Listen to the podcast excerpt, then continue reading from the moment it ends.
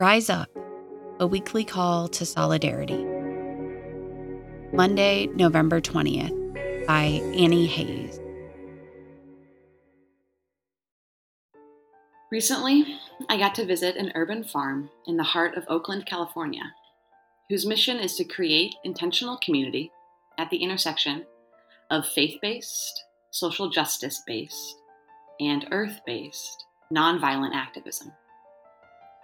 Canticle Farm embodies a fierce commitment to love the stranger and to heal traumas that have originated across differences, especially those of race, class, gender, religion, and age.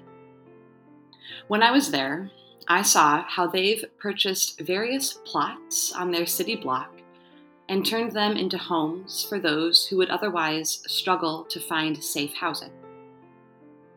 I got to see how they take food from their garden directly off the vines and trees and into the baskets to be offered at their food distribution table. I witnessed how the heart of their work is their refusal to participate in the systems of violence and oppression that have so characterized our world. In many ways, they could be described as the third servant in our gospel story today.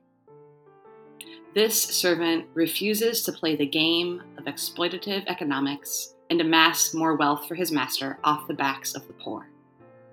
He deliberately chooses not to pass on the, the trauma of poverty and oppression.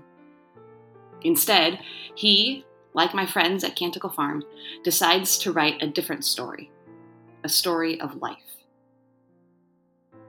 We're not all called to start urban farms in the middle of a giant metropolis but we are called to weave God's story of life and love into the stories that touch us daily.